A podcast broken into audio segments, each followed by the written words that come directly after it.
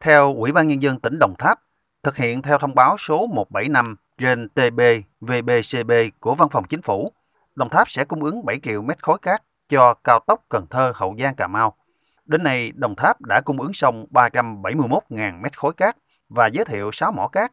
Trong đó, qua khảo sát, có 5 mỏ cát đủ điều kiện để nhà thầu thi công theo cơ chế đặc thù theo quy định.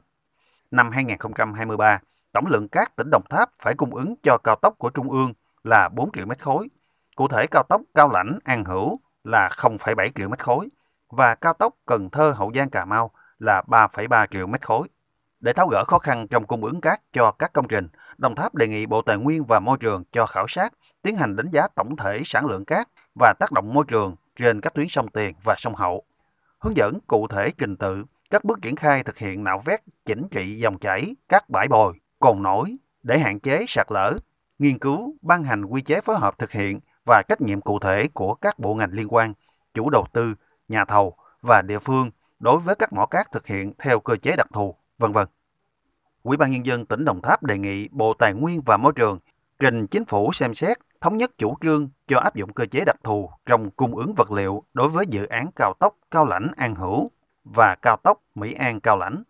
Bí thư tỉnh ủy Đồng Tháp Lê Quốc Phong khẳng định, với trách nhiệm được giao, Đồng Tháp cam kết sẽ cung ứng đầy đủ số lượng cát cho công trình giao thông trọng điểm theo yêu cầu của chính phủ, đồng thời mong muốn Bộ Tài nguyên và Môi trường, Bộ Giao thông Vận tải xem xét với các đề nghị của Đồng Tháp, nhất là đề nghị liên quan đến hai dự án cao tốc trên địa bàn tỉnh.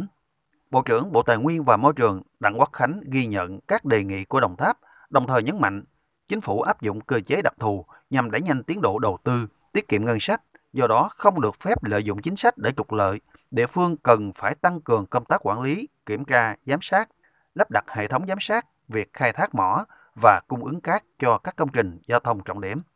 Ông Đặng Quốc Khánh lưu ý, đối với việc rút ngắn thủ tục trong mở mỏ là cần thiết, tuy nhiên thực hiện nhanh nhưng phải đúng quy định và phải kỹ càng trong đánh giá tác động môi trường.